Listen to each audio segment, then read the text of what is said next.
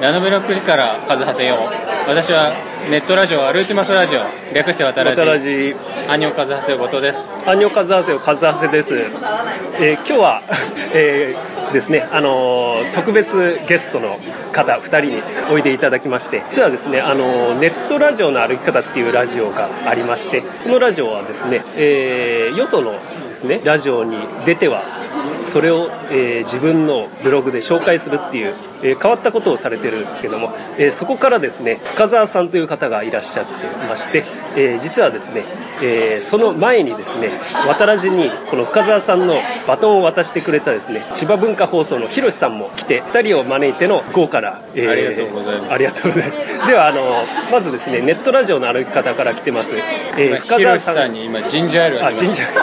えー すごいタイミングで来ました。えーじゃあまず深澤さんから軽く、えー自己紹介をお願いいたします。はい、えー皆さんはじめまして、ネットラジオの歩き方から来ました、深澤と申します。よろしくお願いします。よろしくお願いします。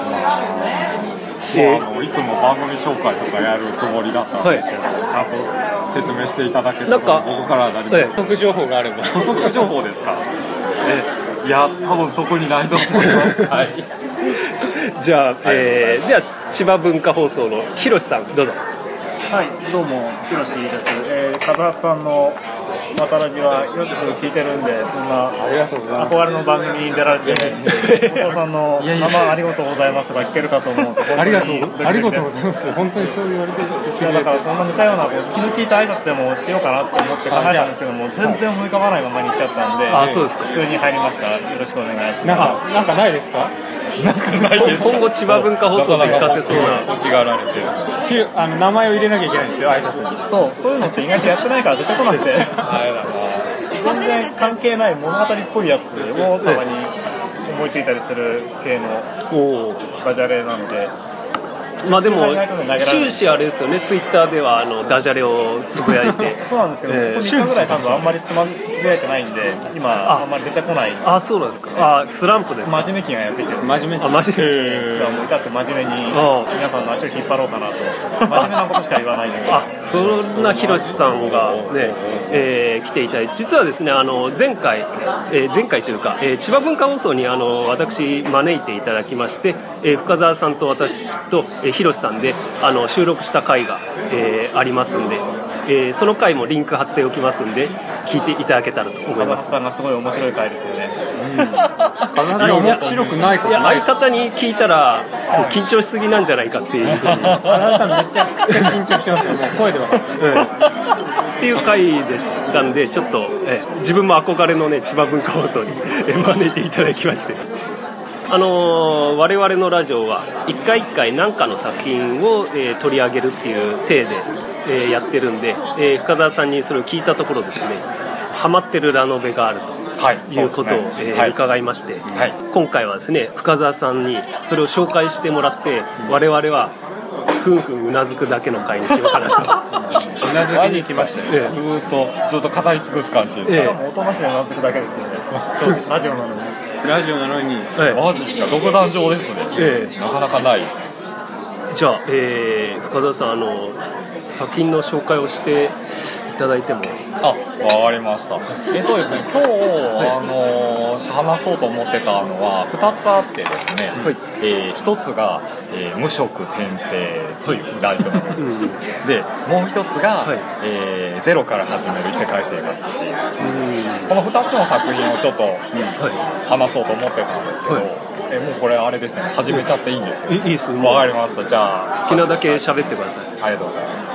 えーとですね、そもそもあのこの無色転生と異世界、えーとゼロから始める異世界生活っていうのはですね、はい。えーと小説家になろうといううんサイトに掲載されている作品なんですよ。で、あの小説家になろうっていうのはですね、えーとこれ調べていたんですけど、はえー携帯電話パソコン両対応の日本最大級の投稿型小説サイトってなってます。で小説を自由に掲載したり、えー掲載された小説を無料でお読みいただけます、でまあその他数多くの作者向け読者向け機能がある、で現在、小説掲載数は、えー、30万作 全部読んだら一生終わりそうですね登録者数が、えー、50万人多分これ作家と読者合わせてだと思うんですけどあ50万人。なるほど。でえ？50万人？50万人。で月間10億 PV ページビューですね。月間10億 PV ってまああのーなんか昨年時点のアマゾンの PV が大体月間13億らしいんでもうはいもうアマゾン級にアクセスされてるっていうぐらいのサイトになってるっていう。ちちなみにあの恋空とかが載ってた魔法のアイランドですね。あ魔法ちょっとそれに近いのやつの今バージョンみたいな感じねなんですよね最大級って言ってるからどっちも最大級って言ってんじゃないの？って気がしますよね。最大とは言ってないだけだから。最大じゃあそっちもまだ結構健在な感じで何でしたかね。魔法のアイランドの方は多分ユーザー層がもうちょっと女性によってると思うんですよ、まあ、今の方が小説家になろうのユーザー層がどれどんなっていう話は出てないんで分かんないけども多分そちらの方は男性がもうちょっと多いのかなっていう気がしますよちょっとねラノベ寄りなんですそうですね、まあ、掲載されてそう後で言おうと思ってましたけども割とテンプレート的なのはあの異世界行って活躍するっていうようなファンタジー系が多いんでまあ多分男性向けかなとは思いますね。はい。まあ何でも載せれるけどある程度はテンプレートがあるっていう感じのサイトになってますね。でも深田さんすごいですね。まるでメモでもあるかのように滑らかに説明します すごいですよね。あのメモメモ用意してるところは用意してますよ完全に。あれこれまあ僕はちゃんと正直メモして。お る正直ですね、正直者ですね。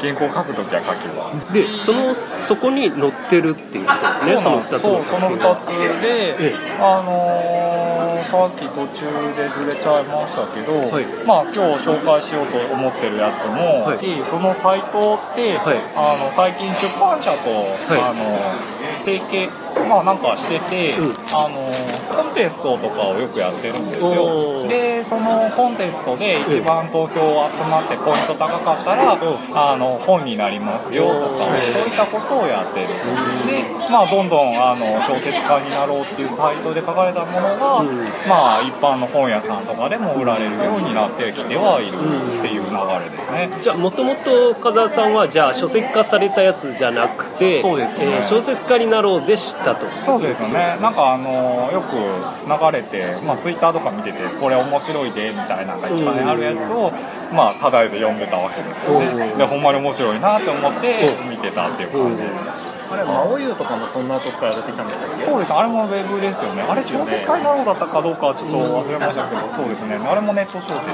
すよね。ま、魔王湯ってすあのつい最近なんかあのだ脱税のあれあれあれ何でしたっけ？あそれです。あそれですか？脱税とどの話。えつい昨日ぐらいのニュースで。普通にあの、なんていうの全国ニュースで。そうなんですか NHK のニュースであマジっすか？ログログホライテレビ見てないから。ログホライズ。ログホライズ。ンはいそうですね。脱税して。自分の会社を持ってたっていう。何億か隠してて、で何千万かの所得。そんだけ儲かるってことですよね。えそうなんですすごいっすね。結構ビッグビジネスとなってると。マジっすね。業界が。えマジ？え意外意外。えー、そうなんだまあまあそんな感じで犯罪の匂いもするサイトですけれども。いやいやいや小説家になろうは悪くないと思いますよ。犯罪の 犯罪の温床になってるサイト応酬になってるサイトかもしれませんけど。まあまあそんな中ではい、え。でえー、とまずじゃあ最初にその無色転生っていう方ですね、ええ。そっちの紹介に行きたいと思うんですけど、はい。えー、とタイトルが、はい。えー無色転生異世界行ったら本気出す」っていうタイトルになってます。世界行ったら本気出す。あ。すごいなんかあれですね。あのこれから俺本気出すからっていうそうあのよく強がってるみたいなやつの。まああらすじみたいな俺はまだ本気出してないんだけど。そうそうあそうですそういや本当そうですよ。あのあらすじがですね、うん34歳職歴なし住所不定無職童貞のニートは、ある日家を追い出され人生を後悔している間にトラックにひかれて死んでしまう。マジかよ。目覚めた時彼は赤ん坊になっていたうんどうやら異世界に転生したらしい、で彼は誓う。今度こそ本気出して後悔しない人生を送るとっていう。ああなるほどねまあだからあのなんかニートでだいぶこじらせた感じの人が、まあ、異世界に行ってえ人生をやり直す。でどうなんですかね？そんな感じの人だと異世界行ってもなんかまたニートになりそうな気そうがする。そうそうそうそう。ですよね、うん。あの結構そう大丈夫かって思ってるんですけど割とこいつ真面目に生き,、てますね。本当にあのあのそういうシチュエーションもあるんですけど、うん今回はやっぱり頑張らなあかんみたいな。で転生した器がちょっと頭いいのもあって。器？あまあだから赤ん坊からやり直すわけですけど、う。んその赤ん坊がじゃあ赤ん坊は頭いいんですよね。あえ？ちょっと待ってくださいよ。あの自分が好きな広角機動隊っていうアニメだと擬態って言って体を入れ替えられるんですけどはいはいはいはい。脳みそは一緒なんですよ、はいはいはい。それとは違うんですねじゃあ。そうですね。あなんか精神体だけ映ってるっていうような感じ。二重人格ではない。二重人格ではなくて。お待たせしました。じゃああれですね。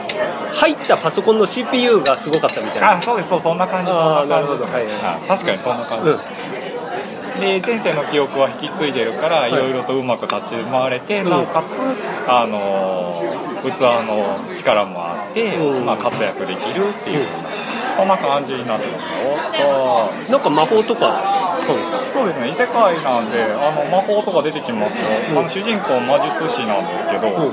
あのなんかねわりかしあの昔の RPG みたいな感じの話ですね。あじゃあなんかこう馬小屋で寝たりとかするんですね。の馬小屋でなん気がついたら石の中にいたりとかするような。い椅子の中にいる。やまあ見た目でいいですけど。そこまで向か。あダンジョンを潜る系ではなドラクエ解説かっていう話ですよね。ドラクエ風ですかね。すいませんあのこの二人全然ゲームのことわからない。あそうなんですか。ええ。あの小学校の時自分はあギオニがお待たせしました。はいはい。のあのクラスで唯一家にファミコンがない家庭に育っちゃった。んでじゃあセガマーク3とかあったんですか素晴らしいですね。何にも何にもなかった。ほうほうあじゃあちょっとはい、えードラクエ風っていうことは、えー自分の知ってるあのドラクエ知識ひひけらかしていいですか？はい。あのスライムがいっぱいいるとでっかいスライムになる、そうですね。キングスライムです。それマックスですか？これはかなりマックス。僕ドラクエはやってましたよ。あやってた、うわなんか裏切られた気分。全然そんなことない。効果でしたっけ？スライムが合体するのってそそうなんですか？多分そうぐらい。5本ぐらいです。ねキングスライムが出てくるのそうなんですかねまあ僕言うてドラクエ全然クリアしたことない。前この新しいでゲームの音ゲーム音楽についての回、あすごい怒られましたもんねゲーム知らなすぎるのに。お前ら知らなすぎるのにこんなテーマにするんだって怒られて マジっすか？あのってる人が言っても、お前にわかのくせにって言われるだけですよ。程度の問題だからどうせ俺の方が詳しいんだからっていうふうに文句つけるやつがいるだけの話。ですよまあまあ上には上が 上には上がいますから。そう。ですねまあその道の深澤さんが感じたこのこの小説のここが面白いみたいな部分っていうのは。あのすごい読みやすい小説なんですよね、あのーまああんまり語るって言いときながらまだ僕全部読んだわけじゃないんで半分ぐらい半分もいけないかな。いつしか読んでないんですけどとにかく読みやすいですね。ライトノベルっていうよりもどちらかというと漫画みたいな感じでスイスイ読めちゃう。ちょっとあの気になったのが主人公が精神あの体は入れ替わったとはいえ34歳じゃないですか。そうそうそうそうはい。あの世の自分が知ってるあのハガナイとかオレイモとかは基本やっぱり高校生が主人公。でやっぱりそういうターゲットを狙ってるのかなって思うんですけどそこら辺はどうなんですか？あのターゲットですか？深澤さん自体が、まあ、あの高校卒業してから、はい。あのまだ日が浅いと思うんですけどまあその10年ぐらいねまあ10年経たないぐらいですね。はい。あの10年経ってるはい。例えば自分が高校生だったら、はい。この小説にはまったかなああ引くんじゃないかなちょっと。あそんなじゃあリアルちょっと。え34歳がゼロからやり直そうって言って、えあのしかもニートだったやつがやり直そうっていうので、結構頭の中エロエロなんですよこいつ、あー。のゼロ0歳からであと2チャン2チャンネル的なノリっていうんかな。どうしても、なんかまあタイトルがそもそもそんな雰囲気出してるじゃないですか、でそういった要素とかもあるんで若干高校生向けではないんじゃないかな。って思いますね。本当に30とか20代とか向けなんじゃないかな。そういう作品って珍しいんですか？結構その小説家になろうの中ではある一定のジャンルを成してる。あージャンル自体はこういう中年中年というかこういう青年向けみたいな感じのあの小説。30万タイトル全部読んだ深澤さんなら答えられますいやいやいやいやいやいやランキングランキングちょっとちょろちょろっと読んだぐらいですけど。いやでもそれそれが特殊なのかあのそれとも結構そういう作品は多いよみたいな特殊っちゃ特殊じゃないですか。ただじゃあもしそれが特殊だったら深澤さんが面白いと思ったのはその特殊な部分かもしれないですね。ああなるほど。うーんまあそうですね。でそういうちょっとヒロイン的な子もいるんですか？いますいます。ただただあれですよ。あの0歳から始まるんで、あのまず34歳ぐらいでヒロインの子と会うんですけど あの34歳なんであの主人公的にはもう対象外なんですよね明らかに。自分も34歳なんですけど相手,、はい。相手も34歳だから精神年齢的にもう全然違う。ロリコンじゃないんですね。まあそうです。ね若干ロリコン入ってますけどまあ基本性まだまだその辺は対象外みたいですね、34歳はじゃあ主人公は0歳児からガンガンスライムとかと戦っていくんですか？そうです。あまあ0歳児からではないですけどまあ5歳ぐらいからですね。あ戦っていくのじゃああ誰かの子供として生まれたわけだからまずじゃあ家庭から始まるわけですね。そうです。家庭から始まるなんか美男美女の中に生まれて、あのひねくれた あの子供が生まれるんですけど、うん。だから最初は気味がられるんですよね。あの年齢あの0歳とかなのにあのなんか知ってないことを絶対知ってるみたいなそういう雰囲気が出してるんで気味がられて育つんですけどじゃあそれから、えー現在現在は何歳なんですか？えっとですね僕が今見てるところは13歳だった。んですじゃあ結構あれですね大河ドラマというかそうですこねう結構なギューンと育たないですね、気づいたらあの八頭身になってあのタイトルにの後ろに Z がついてたみたいなことはないんです。ね ないです、じゃあまあわりかしゆっくりかな。まあ5冊書籍版5巻まで出ててそこまで読んで13歳なんで、まあ多分20代で終わるんだと僕は思うんですけどね。うんまあそれが30超えるのかなわかんないです。じゃあまあ童貞なんですね。そうですね。あのそこはあの一線声かけたんですけど一瞬13歳にして。早くもうもうちょっと前でね。でもあの相手も13歳ぐらいだったんであのドン引きされて終わるっていう。ハーレムハーレム状態ではないんですか？あじゃないですね、はい、僕も最初思ったんですよ。ハーレム系かなと思ったんですけどあの今のところ2人だけです対象とはもう一個は、僕は本当に好きな方で、えーリーゼロから始める異世界生活っていうやつでこれあらすじが、はい。えー突如コンビニ帰りに世界へ召喚された引きこもり学生の夏木すばる、えー知識も技術も武力もコミュ力もない、ないない尽くしの凡人がシートボーナスを与えられることもなく、放り込まれた異世界で必死こいて生きていく。彼に与えられたたった一たった一つの祝福は、死んだら巻き戻りますという痛みを伴う死に戻りのみ。頼れる者のいない世界で一体彼は何度死に何をつかみ取るのか。まあこれもあれですね。あの異世界ものなんですけどええ今度は引きこもりの高校生が異世界にある日突然行ってで大体ナロー小説ってあの特殊能力持ってたりとかするんですけど、その特殊能力特殊能力が、あの死んだら巻き戻されて生き返るっていう。それはあの記憶は保ったまま？記憶は保った。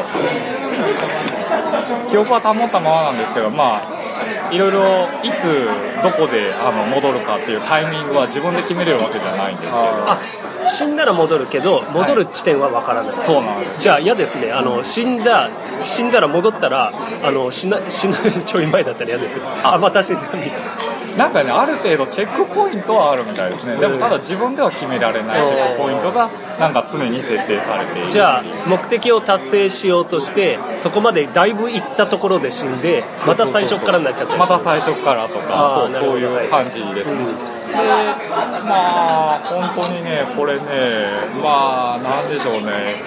これも割と長い話なんですけど本当に一生終わるごとに何回死ぬんやっていうぐらい死ぬんですよこいつ。あのほんまひ弱なんで。じゃあちょじゃあさっきで言うとスライムに結構簡単にやられちゃう。ちゃう。ほんと戦闘能力ないのでこいつは。ただわりかしあのいいやつなんですよ主人公は性格上。だからみんな助けたがってる助けたがっててでも助けるにはあの別に能力があって助けれるわけじゃないから何回も死んであの試行錯誤して最終的には助けてチェックポイントを超えるみたいな。なんかそんなんを繰り返す話魅力としては一番はやっぱりキャラクターが僕好きなんですけどただこればっかりはねあの読んでみないとっていうところなのでもう一個の魅力はあのなんかねミステリー的なところが若干あるかな。話を引っ張る部分が。あのある日突然死ぬんですよ主人公って。で主人公死んだらですねまずあのなんで死んだのか考えないといけないんですよ。あなるほど。あのご飯食べた後しばらく経って死んだとするじゃないですか。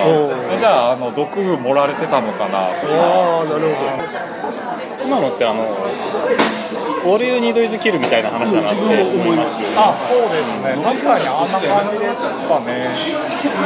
うんあれもそうですよね。何回も死んで先へ進んでいくっていう。感じでどそうなるとあの結構キーになるのは周りにそのことを伝えてあの周りに指示出し役になるっていうここでこれが起こるから右に避けろとか。そうですね、ええ。そういうことができるかなって気がするんです主人公はあの死んだら戻れることを言えないんですよそれが制約になってて。はい。であのそれを死んだら戻れることを言っちゃうと最初は自分が苦しめられるだけだったんですけど途中からあのその発言をしようとした瞬間に周りのやつも殺すようになってしまって。それはな何かこう実体の見えない運運命的なものがまあ、あいてみたいな。も多分異世界に行った理由が、ええ。そのまあその能力を与えたもののなんか思惑があるんでしょうけどこれはまだ完結してないんでまだ分かんないです。その辺のタブーの内容は分かってないそれはでもいいですね。その設定があれば人に言えないっていう。でなんとかして知ってる情報を伝えようとするんですけど主人公は有名人でも何でもないんで信じないんですよね周りの人。はで疑心暗鬼にやられてなんで知ってるんだって言って嫌疑に書かれたりもするし周りを助けたいのに疑われてっていうような話もいろいろあって。ちょっとシリアスですか？シリアスまではいかないかもしれないですけどあのゼロから始めるって言ってるぐらいであの結構どん底まで行ってそこから上がるような話。ですね設定がやっぱりうまいですね、まあそれで結構面白いかなと思うじゃあちょっといいですか、あのこれは小説家になろうっていうで、えー人気が出た作品を、えー出版社が書籍化すると。でその時に絵がつくんですよね。絵がつきますね絵がつきます。ラノベになるんで小説家になろうの時はこうテキストだけだったのがまず絵がつく。で、えーそれを買おうとするとっていう話ですよそうなん買おうとするとですね、まああのー特典がつくんですよ。特典が、まあ小書き下ろし小説っていう名の特典がつくんですけど、まあ多分基本的に、まあ、考えたら確かに分かると思うんですけどウェブで読めるわけですよ、でウェブで読めるやつをじゃあ本として残すっていうので、まあ、絵がつくっていうのは確かにあのー多分魅力的なポイントだと思うんですけどそれだけだったら多分買わない人も多いと思うんですよね。だからあのもともと好きな人をまず囲い込む作品で、えー書き下ろしの小説をつけるであの販売数を増やすために得点の量を増やす。で1つに対して4つとか得点をつけるわけですよね。店舗ごとに。店舗ごとにえだから。じゃあ1冊に1個ついたのが4パターンあるってことそうです。だからアニメイトに行くとこの得点がもらえて、虎の穴に行くとこの得点がもらえて、あとメロンブックスとゲーマーズだったかな、あのそうその4方向に分かれててそれぞれあのキャラクターのサイドストーリーとかがあるんですよええ得点えサイドストーリーが違うんですか？得点のポストカードとかが違うんじゃなくて？違います。えサイドストーリーが違います。A っていうキャラクターの話はアニメイトに行けばもらえる。B っていうキャラクターはあ冊子が別冊子がついてるんですか？あそうですそうです。あ完全に別ですそういうことですか？4種類の得点が作るあでなおかつそれ続きものになってまして、え。えーと大体3巻後3巻まで続きものなんです A っていうキャラクターの A の1がまず1巻についてて、A の2が2巻についてて A の3が3巻についてて。え続きもなってるの？で B の1が、あのーゲーマーズ一旦もらえて B の2は2巻についててみたいな。そんな完全にこれ狙い撃ちされてますね。すごいですね。ファンファンがハマると。同じでも得点は話続いてるけど、あの本本物本体は同じです。同じです。よ全く一ビッ緒です。クリマンのチョコみたいな感じになっちゃう。あのどっちが本体やねんっていう話ですけど。だからあの1巻発売するごとに4冊買わないといけないわけですよ。同じやつを。で残り3冊はもういらないわけですけど。でもまあ買わないと得点が手に入らないんでまあだからそうですよね。4冊買ってっていう。いやーこれはこぎなことしてますね。かなりアホビですよね。で深澤さんはどこまで追っかけたの？僕は3巻まで追っかけましたね。3巻までじゃあ全部で12巻揃った、はい12冊。買い。ました12冊揃った。はい、12冊買いました。あなるほど。の、大体みんな友達にあげますけど、配ります。まあ、そういう、思う、まあ、あれもあるんかもしれないですけど。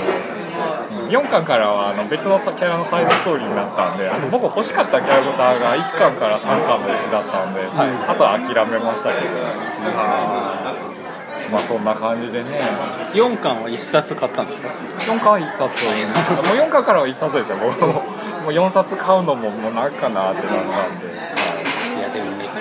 ちゃくちゃやっぱり売るために必死感なんか AKB 商法がこんなところまでっていう。あそうですね。まあですよね。最近本当に多いですよね。こういうやつもう金取れるところから取ろうっていうやつなんで。しょうけどね無色転生はそこまでひどくないような気がしますけどね。まあでもやっぱり得点は、はい、ありますけどねその2つはアニメ化のされるっていう。アニメ化するのかもしれないですね。うん。どうでしょうね。してほしいですね。あでもあの無色転生は無理やと思います。そんなにやばい。ちょっと無理ちゃうかな。そのまあ、まちゃん。からいけるかもしれない。主人公が赤ちゃんになっちゃった時なんかちょっと引きが わかんないですけど、主人公が冒険に出るまで長いっていうあー。結構。あそうですね。大この視点を親にして子育てものにしたらいいんじゃないですか。ああそう。なる気持ち悪いですよあれ。あの赤ん坊があの胸をこう舐めくり回ったりします。本当は母乳にビタミン E か何かが入ってないんですよね。でそれがあるとそういったその性的な部分っていうのがあの発現してくるっていうことで。だから母乳を飲んでる限りはそういうふうな、うん、ならないようになってるんだそうです。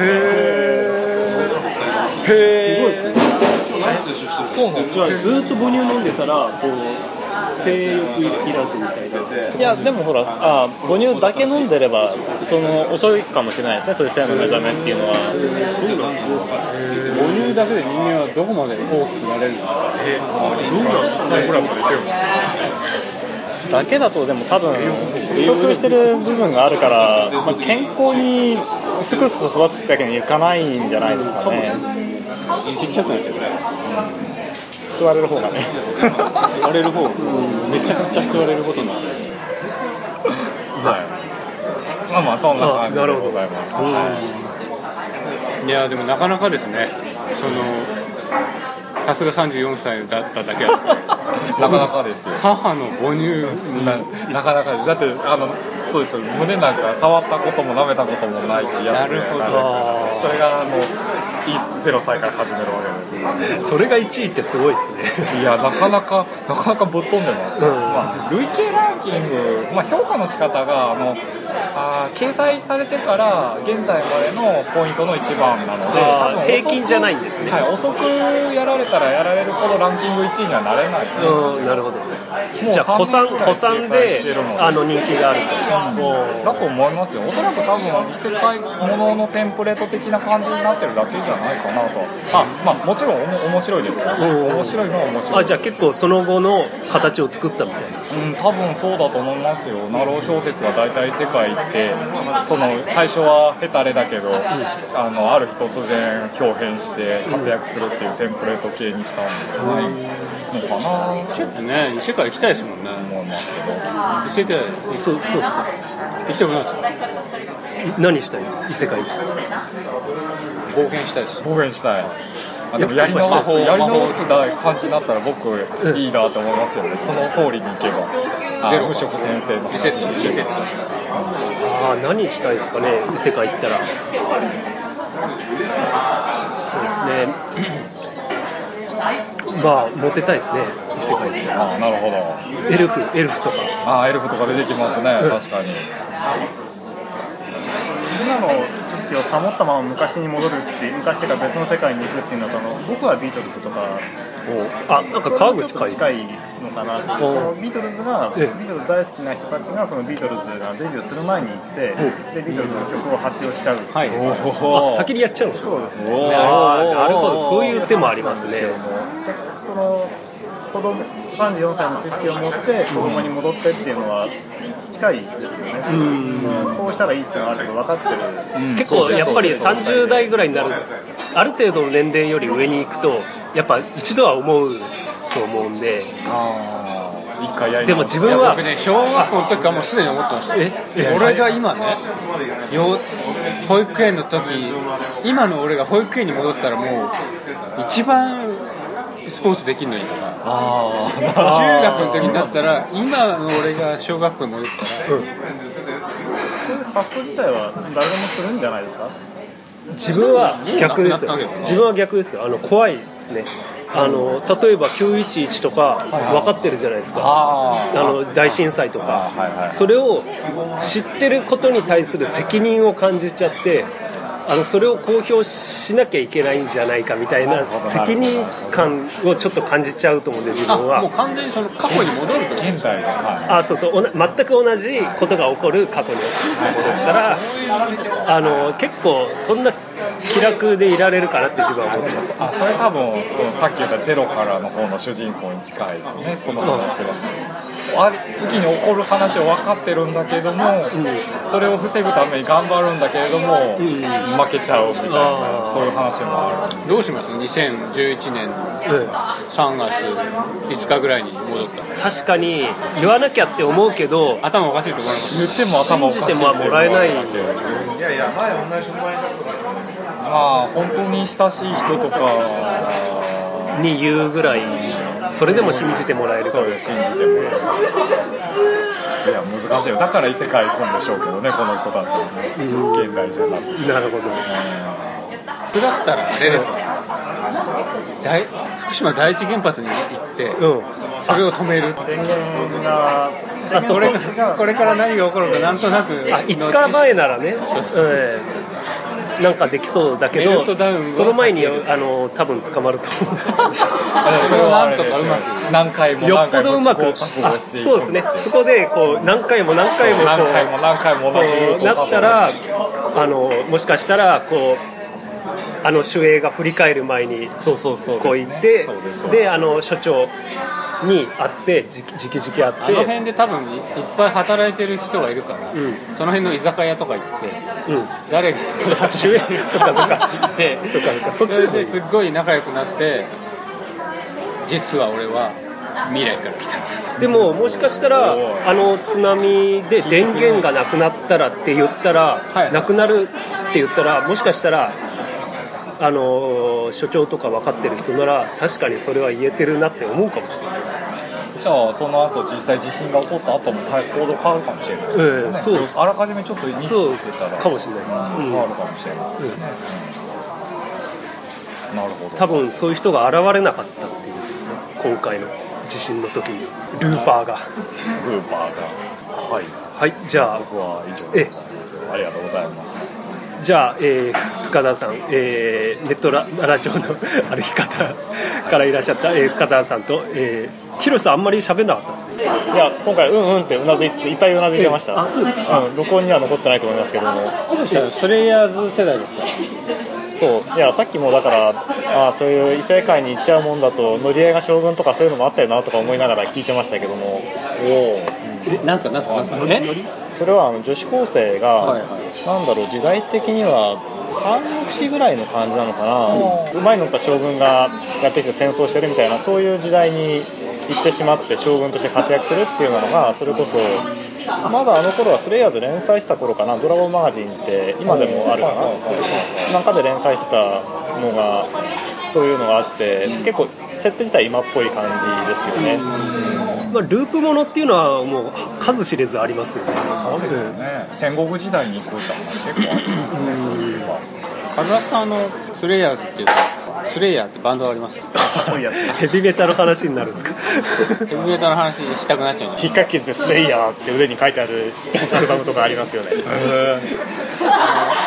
スキンヘッドのね。ええわかります。あのねあのいつまでたっても同じ音楽をやり続けてど ういうことですか？あのスラッシュ四天王っていうのがいたんだけど、はい。その中でもう一つスレイヤーだけは永遠同じ感じで。音楽性に成長がないない。あのとにかくこの速さと重さを極めたいみたいなスレイヤーっていうバンドがあるスラッシュしてんのって誰がいたんですか？あのメタリカとメガデスとアンスラックスとスレイヤー。アンスネークピットは入らないんですか？スネあスラッシュそのスラッシュ。ズスネークピットはあの多分結構その僕もリアルタイムセットなんでその辺も、うんアルバム持ったなってガンズはガンズ自体はそんな好きじゃないんですけども、とりあえず占い師3人雇って相談させるのはダメだなっていうことだけは知ってます。何を雇ってる占い師を3人雇って、その3人の意見が一致したことだけやるっていう風にすると何もできないからそれはやめた方がいいなっていうことだけは知ってます。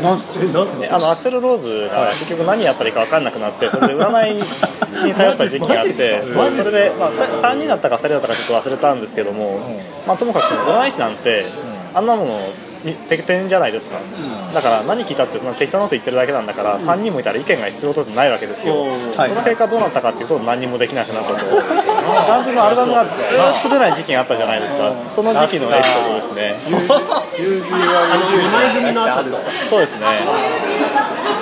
スパゲッティインシデントの後あの辺の後しばらく何も出なかったですよね占い師じゃあ占ひたすら占ってもらってたんですねその頃。は毎日占い師に意見を求めてたみたいですよ。これ洗脳洗脳じゃないですか？それはもはやあれオセロ中島みたいな。